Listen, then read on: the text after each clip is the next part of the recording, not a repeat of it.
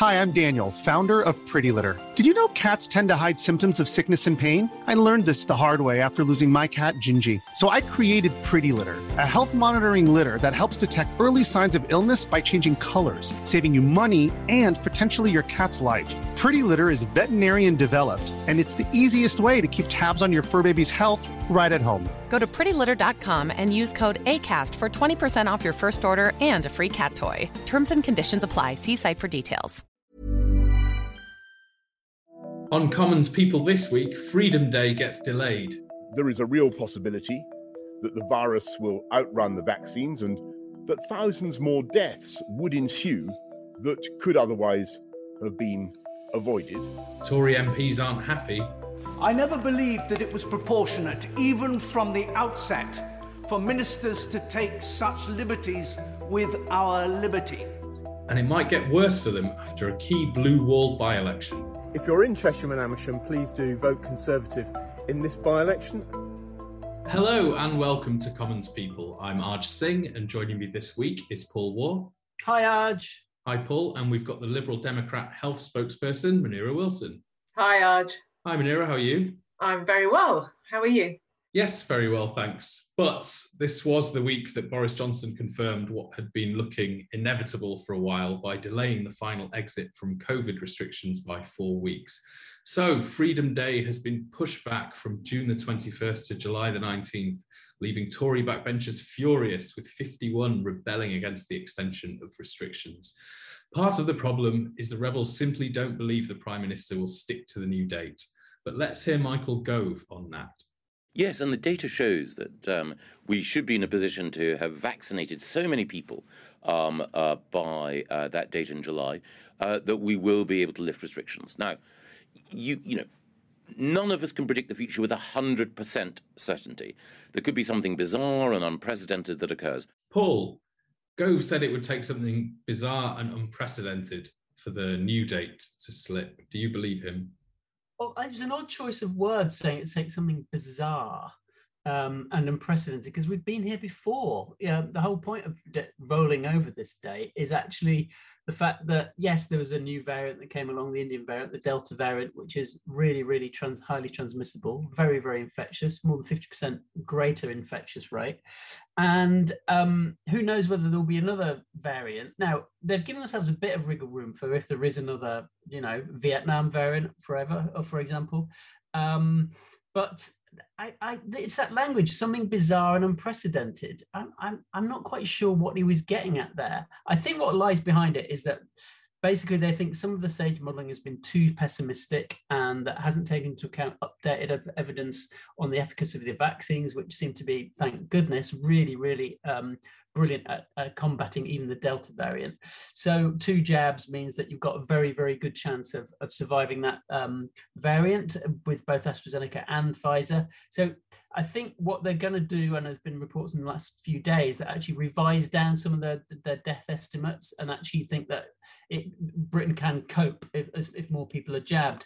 But I have to say, one of the big problems with that um, phrase, the terminus date, that the Prime Minister used this Monday, was it just sounded so fixed. It sounded actually quite rigid, and it sounded like a date, not data-driven approach, which, despite all the rhetoric that they've come out with since Monday, that seems to be the real significance of Monday, which is it's no longer a before date. It's it's this is by a by date, so it's a sell by date effectively, that July nineteenth, and that traps him. I think it paints him into a corner a bit too much. Obviously, there is the counter case that actually, if you hold lockdown restrictions for even longer, as some academics have said, then it can be counterproductive. But um, I don't know, I think it's going to be quite interesting to see the next few days. Let's all hope that the vaccines do bend that curve and we see the first estimates of it. Today, we've seen some new figures, though, that's showing it's, there's a doubling every eleven days. So, you know, it's going to take a bit of time for anyone to get any real optimism, I think.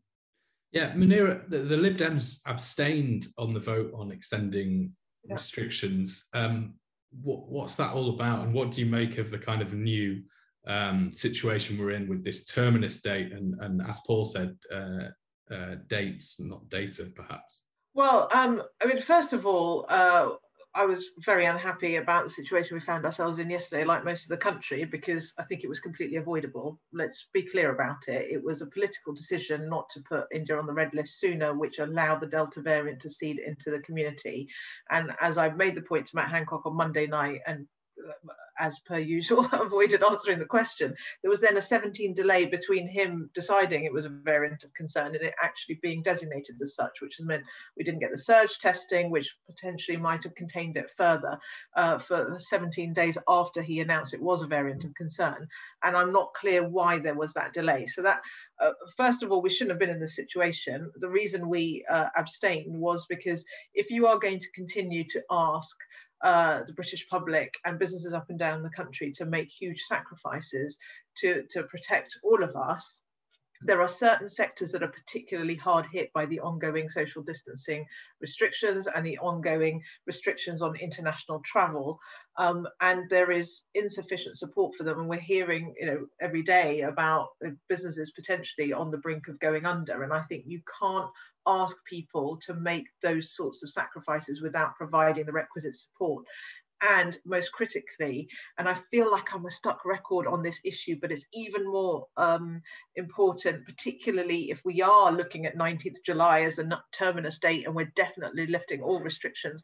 The most important thing going forward is going to be test, trace and isolate. I mean, I've been banging on about this since Easter last year, that test, trace and isolate is the way that we get this thing under control. Once you've got your numbers down as a result of lockdown and restrictions, the way you keep them down is by testing and tracing every, every case, every contact, and self-isolation. We know that people avoid getting tested to avoid self-isolation. We know that many people just can't afford to self-isolate. There's also all sorts of practical considerations around overcrowded households, people with caring responsibilities.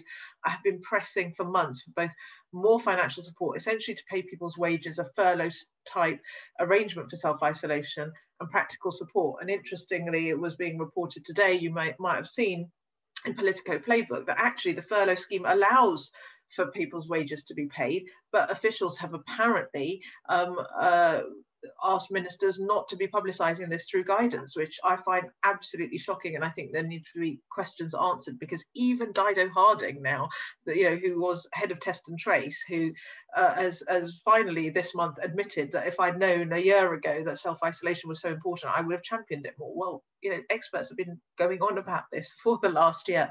Um, so this is a really big failure. It's basic public health measures, and then you ally that with our world-leading genomic sequencing capability, which should be able to track the new variants coming in. The two together should put us in a really good position um, to be lifting restrictions and keeping the virus under control. But uh, the thing that's really bothered me about uh, the pandemic handling, like sort of at a strategic level by the government right the way through, is I think they've always been really focused on the the shiny, sexy stuff, the stuff that makes headlines, whether that was building um the uh, uh the, the hospitals, uh, what were they called, nightingales uh, nightingales that's it, sorry, um you know, uh, at record speed to show we can do what China does, and then didn't use them because they didn't have the staff for them, which everybody knew from the outset.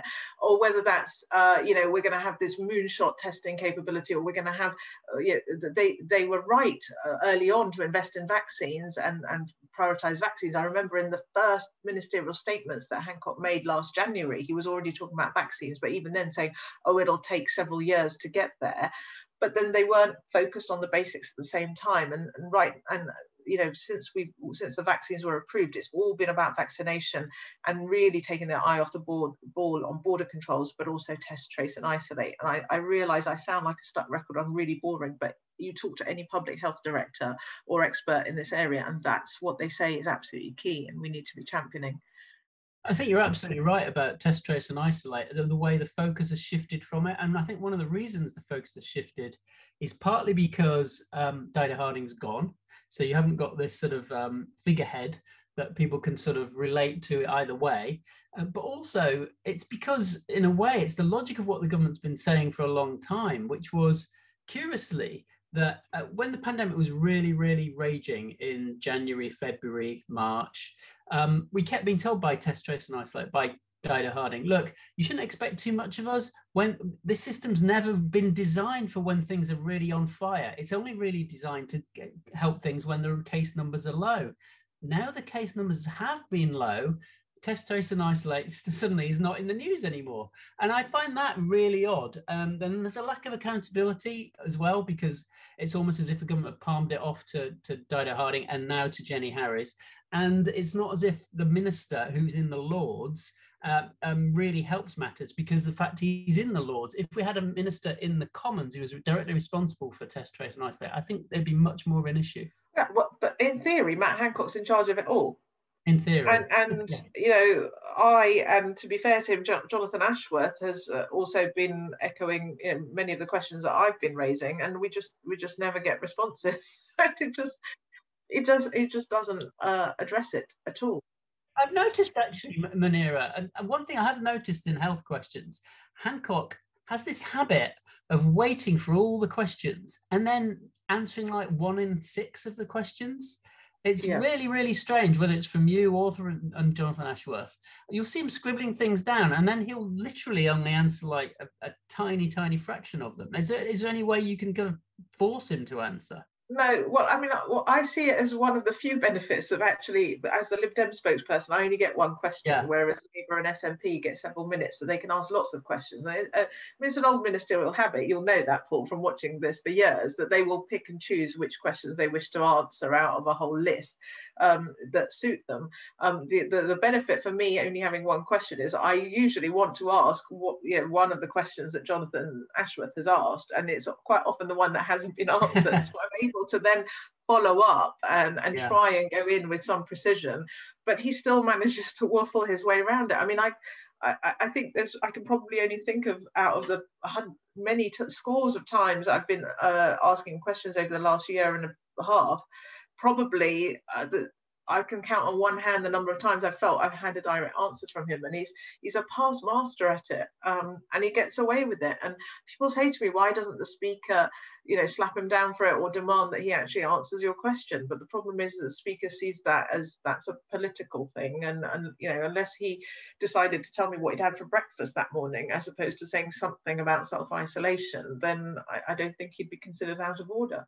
Yeah, just on Hancock, uh, since we're on him, uh, Dominic Cummings revealed in a blog yesterday that the Prime Minister thought Hancock was doing a hopeless job in the middle of a pandemic uh, with a series of text messages that he published. I think you left out a few expletives there, Arj. Well, yeah, uh, totally fucking hopeless was one of the texts. Uh, this is not a family show. Uh, but, I mean, regardless of what you think of Dominic Cummings and whether or not Hancock was hopeless, is the fact that we now know the Prime Minister thinks he was hopeless in the middle of the pandemic, does that make his position untenable?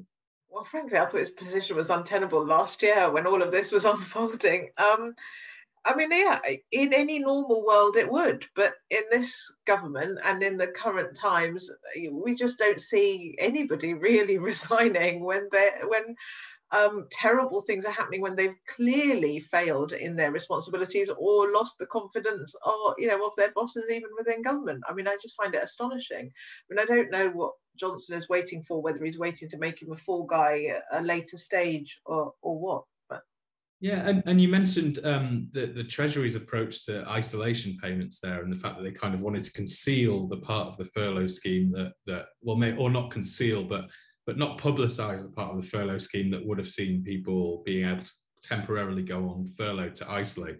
Um, do you think Rishi Sunak has questions to answer over this now?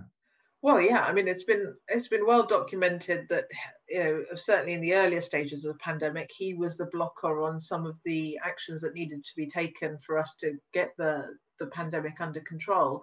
Um, so, I mean, I and that's why I almost find it weird that he was the blocker on this, because one of the points I've always made is not only is this an effective way to keep things under control once you have got numbers low, but actually it's far far cheaper to be properly funding self-isolation than it is to go into any sort of blanket restrictions when you've got to, you know, uh, bail out businesses and, and support people with furlough. So to my mind, it makes absolutely no economic sense that they went down this route, and actually the self-isolation part of furlough probably would only have been a, a very small small chunk. And when you consider that overall thirty-seven billion has been committed to test and trace, I know the majority of that is on testing, but again, to properly fund self-isolation, it would be a drop in the ocean when you look at those sorts of numbers. It's, it, it makes no economic sense to me whatsoever. Um, that, that he's taken this approach. And yeah, absolutely. I mean, Rishi's been very quiet and very invisible of late. I mean, I... Just a final one on this as well. The Lib Dems have had a kind of tricky position in this pandemic, because obviously you have strong principles of freedom and liberty, but locking down early and taking away people's freedoms has been the kind of lesson of the pandemic. How have you managed that? Yeah, I think uh, philosophically it's been uh, it's been difficult for many of us, but we, we're liberals, not libertarians, and there's a really important difference. I mean, John Stuart Mill talks about uh, do no harm in the context of personal liberty. Now, clearly, there is there is a whole discussion to be had about, are you doing more harm through lockdown versus not through locking down? And, and I think in some ways it almost becomes trickier still now, as we are at that point where actually uh, there is a lower risk uh, to life and serious illness, um, given the, the success of the vaccination programme. But I think um, for me, in, certainly in the earlier part of the pandemic, it was very, very clear to me, when you're going to lose thousands of lives and uh, hospitalise people, make people seriously ill, that you that that yes, we needed to support those restrictions. But the key thing for us right the way through has been, um, particularly where it's been legislative measures, is you know you do you, the minimum that you need to do, but equally that you you have proper reviews and checks and balances on that. It's one of the reasons why with the Coronavirus Act, Uh, we've voted against the government a couple of times now on renewals, because we know a lot of the restrictions that are put in place are not put in place through the Coronavirus Act at all. They're using regulations and the nineteen eighty-four Public Health Act. The Coronavirus Act has got far, far-reaching powers, many of which are not being used or have been misused at times. Uh, we had argued that it should be renewed every three months. Government initially wanted to, to have it in place for two years. They compromised on six months. And we see absolutely no need for vast parts of that act to continue, um, and actually we've said some of the important parts of that around um, healthcare professionals who are being brought in from retirement and you know licensing them to uh, work again, all of those sorts of things, uh, and the, the bits around furlough, etc., should absolutely be in Uh, renewed and kept in statute. And given that we've seen them ram through legislation, you know, in a day or two days, they can absolutely replace it with something much slimmer, much more fit for purpose.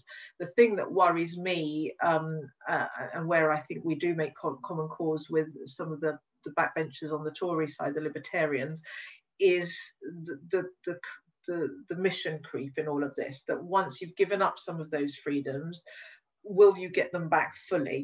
Uh, and absolutely, we should be making sure that, you know, as the threat passes, that we are we have those freedoms fully restored. And, and we've seen with protest rights that that's not the case with the, the new policing bill. We're seeing now a crackdown on protests. And so we had, clearly there was there was a, a, a sort of, not a complete ban, but there were there was you know, we, you were a lot, a lot less able to protest under the coronavirus regulations. Now we're seeing some permanent legislation to crack down on protests. Uh, is, is one another reason why we were really concerned about COVID I D cards and vaccine passports. Once you've built that biosecurity infrastructure, how are you then going to to deploy it in the future? So that's where I'm very nervous and uh, suspicious, and will continue to challenge the government going forward. Yeah, and no- noisy protests are now disallowed, which kind of calls into question the point of uh, protesting. But anyway, as we speak, voters are going to the polls in the first by-election in what is becoming rapidly known as the Tories' blue wall. The election in Chesham and Amersham is being seen as a key test of Boris Johnson's ability to hang on to wealthier Southern Remain voters, while also appealing to the largely Brexit-supporting Red Wall. Internal polling this week showed the Lib Dems gaining fast on the Tories, while Paul's own sources suggest nerves at C C H Q. Let's just listen to Johnson's message when he visited the seat last week. Hi folks, fantastic to be here in Chesham campaigning with Peter Fleet, and I think fair to say, Peter, we're getting a, a, a very fantastic good response, fantastic. Uh, because I think what people want is somebody who can carry on the, the great work of, of Cheryl Gillan, uh, make sure that we turn the Chilterns into a national park and all the other wonderful things we're going to do uh, for the area. Uh, vote for Peter Fleet Thursday, uh, Thursday week. Um, Paul, uh, in that clip, Johnson's key messages were that Tory candidate Peter Fleet could carry on the work of previous M P Cheryl Gillan, who sadly died, and also that the Tories could turn the Chilterns into a national park. It's not quite the same as the campaigning in the Red Wall, is it? No, it's very different. I mean, what's interesting here is that finally the media world is slowly waking up to the fact that there is life beyond the Red Wall and that there are many, many millions of votes beyond the Red Wall, and the Blue Wall in the South could, could be interesting. Uh, it's not just the demographic changes, the more liberal, more metropolitan people who can't afford housing in central London are moving out to lots of other places in what used to be zone six, zone seven, beyond. Um, it's, it's, it's more about also, you know, what kind of this, this, this fabled person, the liberal to conservative, wh where do they go with their votes? Traditionally, they've gone with the Lib Dems. Um, they've been a, a nice fit. Although we saw in twenty fifteen, a lot of those voters in southwest London, where where Munira represents, you know, you saw Twickenham, you saw um, you saw uh, uh, Surbiton, you and Kingston, you saw Richmond Park. You saw them all go in big, big numbers to the Tories, massive swings. Now that's twenty fifteen. Some of those have come back, obviously, since then. Um, but it's it still shows that actually this is an area, a battleground that a lot of people fail to appreciate. And I think it's not just a few seats here and there. It could have wider implications. What I find fascinating is the sheer number of cabinet ministers have gone to the seat. They're obviously thinking it was a banker. You had, you know, Rishi Sunak very recently just sitting there and chatting to the candidate, Peter Fleet, and um, and chewing the fat. And it, obviously, it's easy to get to. It's the end of the Metropolitan line. It's easy for politicians to get there. Uh, and I think that's made it easier for the Lib Dems to pile in lots and lots of resources, to be frank. And it feels like, they might not win it, but it feels like to me, a bit like Lib Dem by-elections of old, where you haven't got um, Lord Renard running the show. But when he did run the show, you know, they knew what the pinch points were. They knew, for example, in this seat, H S two is a big concern. They knew that planning is a big concern. And they're, they're really pressing on the bruise that, that affects a lot of those normal Tory voters. So it will be fascinating. Yeah, uh, Munira, we don't want to be out of date when this podcast goes out. It won't be out of date, but it might be in coming days, but it will be. Um, so whether the Lib Dems win or lose this by-election, what do you think what's happening says about the Tories and the risk to their voter coalition? Well, I, I'll, I'll say reasonably confidently that we're going to get a big swing in our direction, whether whether we slightly fall short or, or win. I mean, and uh, I've been, I think I've been down there five times myself, um, and uh, today is polling day when we're recording this, and I'm about to head there too. Um, and uh, it's incredible, all the feedback that I have heard from activists um, and seen, um, you know, in our, some of our Facebook groups, is that lifelong Tory voters, time after time, are saying we're voting for Sarah Green, for the Lib Dems. Uh, I've had uh, previous lifelong Tory voters take some of our famous Lib Dem diamonds to put at the end of their gardens. It's, I mean, it, it, when I first went round there, it's just, it's the sort of area that you wouldn't, you would just think, this is solid Tory, I'm going to vote anything else. But the feedback has just been tremendous and overwhelming. And it seems to follow a pattern. I mean, Paul talked about the twenty nineteen election results. And of course, apart from the, the, the little trio we've got here in southwest London, we need, we very came very close to winning Wimbledon. And with a massive swing, we almost took Dominic Raab's seat. We were only a couple of thousand off from, I can't remember how many thousand we were behind, but it was five figures. Um, so, uh, and then you look at the local elections uh, where we've made gains in Oxfordshire and now running Oxfordshire County Council uh, in uh, cooperation with, with other parties. Uh, similarly, Cambridgeshire, you know, we've picked up seats in places like Kent, we're now running St Albans. So we're absolutely making gains in what you call the Tory Blue Wall. And I think it's, it's as you've alluded to, I think the Tories are now so focused on the Red Wall and their culture wars that I think really appeal and, and resonate in those seats, that many of those uh, people who, yes, largely voted Remain in the referendum, and although it's it's not an issue anymore, I think some of those values around being uh, you know, internationalist looking, but also pro-business and uh, probably more socially liberal as well, um, are, are looking for an alternative. They certainly won't find that in the Labour Party, and we're the main challenger. And you look at our top target seats uh, across the country, they're largely in Conservative facing seats, and you know a, a ten percent swing in those Lib Dem Conservative marginals could see us gain a whole load more seats um, and a whole balance of power in the next election. And so that's that's where we'll be continuing to to take the fight to this government, because uh, Labour can't challenge in those seats at all. Yeah, and I, I mean, what do you think it is? You mentioned the culture wars there. What do you think is turning, you know, Tory voters in these seats away from the Tories and towards the Lib Dems? You sort of mentioned it there, but do you think the, the, the vaccine bubble has burst, or did it never exist in these places? Um, you mentioned the culture wars.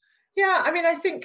Uh, yeah, obviously the government's still polling uh, well across the country, and some of that is the, the vaccine bounce for sure. Um, but I, I, I mean, Paul alluded to it, there are other issues. People aren't just thinking about the pandemic anymore. Uh, the planning reforms is a, are a huge concern um, across those sorts of areas. I mean, even Theresa May, the former Prime Minister, has been highly critical of the reforms. Um, so you know, th th there's issues like that, but also things like the cut in foreign aid, um, you know, which I see as part of that culture war. And you know, the ministers will tell us, well, actually, it's really popular and people want us spending that money, uh, you know, in in the left behind areas. Well, I, in in these sorts of areas, I don't think it's a, an either or. It's a and. You know, we have a moral obligation to be uh, spending the, the zero point seven percent on uh, on foreign aid and, and looking after the world's poorest, but equally investing, you know, in our recovery up and down the country. So it's it's those sorts of issues that I think, as I say, there's just more internationalist, pro-Remain uh, kind of electorate, but also pro-business, because remember, a lot of the the the consequences of Brexit, particularly for the service sector, which is, uh, you know, these are these are largely commuter towns we're talking about, places like St Albans and Chesham and Amersham.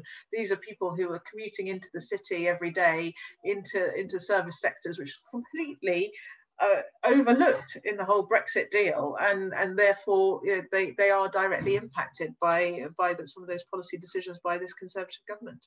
Yeah, and and given what's happening in seats like these, and Keir Starmer's kind of focus on winning back the red wall, do, do you think it's time for a progressive alliance with Labour to get the Tories out of government?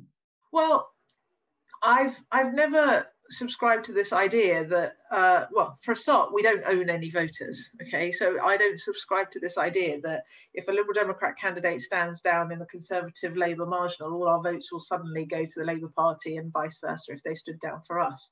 Um, because you know, there's plenty of soft Conservatives who will vote Liberal Democrat, but if we didn't, we weren't standing, would not vote for the Labour Party. So I think you know, what worked, worked incredibly well when you look back to the, the, the uh, late nineties was when you had, you know, Ashdown and Blair sort of having an agreement that actually in your marginal seats, we're, we're going to stand candidates everywhere. We absolutely should. We're a national party and we have our own platform to stand on. And, you know, if I wanted to be a Labour M P, I would join the Labour Party. I, you know, I wouldn't be a Liberal Democrat. We don't have... The, there are areas clearly where we share the same views, but lots of areas where we don't.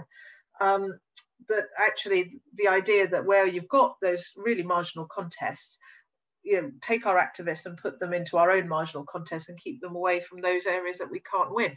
And that did not happen in uh, twenty nineteen, which is why uh, the Lib Dems actually could, we could have picked up a few more seats. I think about places like Finchley and Golders Green and cities of London, uh, Westminster, where we came really close, but because they had Labour defectors standing, Momentum purposely sent in hordes of activists to stop the Lib Dems winning. They would rather have Conservative M Ps than a Lib Dem M P, because just for their own ideological reasons. And uh, so I hope there can be some of that sort of obvious campaigning cooperation. I don't, I don't think you know those alliances where we're standing down for each other necessarily work at all, and I think they backfire. And Munira, as, as well as aid, you mentioned international aid. Is there any other particular culture war issue that you think actually is just bombed in in places like this, that that you know that that that this actually could be a referendum on the negatives of that culture war, which the government thinks is is winning? Oh, well, I, I, I say this as a massive England football fan. I think the recent uh, debacle over football and taking the knee, and I think for most people it's like, you know, England's in the Euros, we're hosting loads of the matches, we should be getting behind our team and not suddenly criticising them for taking the knee. I think most uh, lots of people in these seats recognise that, that there is still an issue with racism in many parts of our society, and we should be doing everything that we can to To, to, to combat that. Uh, and, and yes, you know, taking the knee doesn't necessarily uh, resolve those issues, but it, it, it is it is a symbol and, and, and reminding people that this is still an issue and we need to be working together to combat it, rather than, you know, some of the things, you know, Tory M Ps saying we're going to be boycotting these matches and we don't support them. And it's just, I, I just think that sort of thing really goes down like a lead balloon in many of these areas. Yeah, and the England football team are certainly more diverse than Parliament, aren't they? Quite. Well, Munira, um, can we get can we yeah. get your prediction for England Scotland this week? Oh well, I said to my Scottish colleagues yesterday, I said, by the way, I'm going to be really rude to you on Friday night. Okay, this is where the hooligan side of me comes out. I'm not. No, it's the first time since becoming an M P there's been an international tournament, and I think my team are a little bit surprised. But I'm I'm I'm, I'm hoping we'll thrash them three nil or something. Yeah, and I hope they fumble in the goal as well. Scottish goalie mistake. Yeah. I think, I've just lost lots of podcast listeners. Yeah, no, apologies to our Scottish listeners, but I think I think I think England should win. But anyway, it's time for the quiz. Yay! And after Dominic Cummings revealed WhatsApp messages in which Boris Johnson and Matt Hancock totally effing hopeless, this week's quiz is on some of the worst political insults over the years. So just shout the answer if you know it. Who did former Labour M P Tom Watson call a miserable pipsqueak of a man in twenty ten? Ooh, that's a good one. I can give you a clue on this if you if you want to. Yeah, I don't... yeah, go on. Current cabinet minister. Oh, must be Rees Mogg. No, no, not Rees Mogg. A miserable pipsqueak. twenty ten. Oh. Current cabinet minister. There's not many. So, um, Robert Buckland? Dominic Raab? Robert Buckland, he's like the nicest guy in the cabinet. Yeah, I don't know. I'm just, I'm just trying to think of people who are around then who are in the cabinet. No, come on. I've got, no, you, you've both failed. It's Michael Gove. Oh. Yeah. He shouted it across the room to him in the Commons, I think. Um, question number two. Who was Vince Cable referring to in two thousand seven oh. when he when he'd said they'd gone from Stalin to Mister Bean? It was Gordon Bean. Brown. Well done, Munira. You expect me to know that you? One because it was Vince, my predecessor and former party leader. It'd be a bit bad if I didn't yeah, know it'd, that it'd one. Be... Exactly, yeah. Um, final question, so Paul can draw it or Munira can solidify her victory. In two thousand eighteen, Theresa May infamous, uh, in two thousand eighteen, Theresa May infamously clashed with Jean-Claude Juncker at a European Council summit during the painful Brexit negotiations. What did she accuse him of calling her? Oh, God, I remember writing this story. Oh, and when she went live on T V to denounce him, didn't she? Oh, what did she say? And what she was... caught on camera, you could see clearly that she was mouthing, "You called me." Oh, what was it? I this is a good one, Arj. I know Ken Clark called her a bloody difficult woman, but I can't remember what Juncker called her. That was taken as a compliment, I think, at the time. Yeah. Oh, what's this? It's on the edge of my brain. Oh, this is so mm. annoying. Uh, too late. It's nebulous. Nebulous. You okay. call me nebulous. That's that's such a classic Theresa May insult to get upset about. I was going to say, it's not that insulting. You know, like, nebulous, who cares? She was very annoyed about it. Okay. It might have been a confected row uh, amid the Brexit wars, but yeah. I mean, we'll never know. A story for another day. Uh, unfortunately, that's all we have time for this week. Thank you to my guests for joining me, and make sure you subscribe to Commons People on all the usual channels, and please be sure to leave a review. And get your daily dose of what's happening in Westminster by subscribing to the Warzone newsletter at bit.ly forward slash the hyphen war hyphen zone. We'll just leave you with Matt Hancock's response to the Prime Minister's WhatsApp messages. Are you hopeless, Mister Hancock? I don't think so.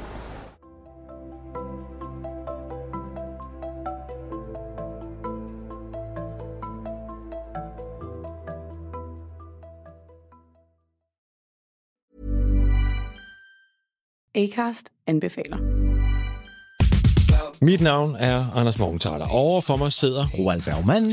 Vi har lavet en ny podcast, der hedder Dopaminklubben. Og Dopaminklubben er en klub, hvor A D H D er fucking sjovt, og hvor det griner. Det behøver ikke at være super alvorligt. Vi er skide trætte af alle de der podcasts, der forklarer mig om nederen der. Vi gør grin med vores A D H D. Mulig A D H D. Ja, vi udreder mig, fordi nogen siger, at jeg har det. Jeg ved det ikke rigtigt, det finder vi ud af. Vi har i hvert fald lavet vedmål. Ind og lyt til Dopaminklubben. Hver uge udkommer vi. Der laver vi sjov og spas med at have den her vidunderlige dopaminmangel.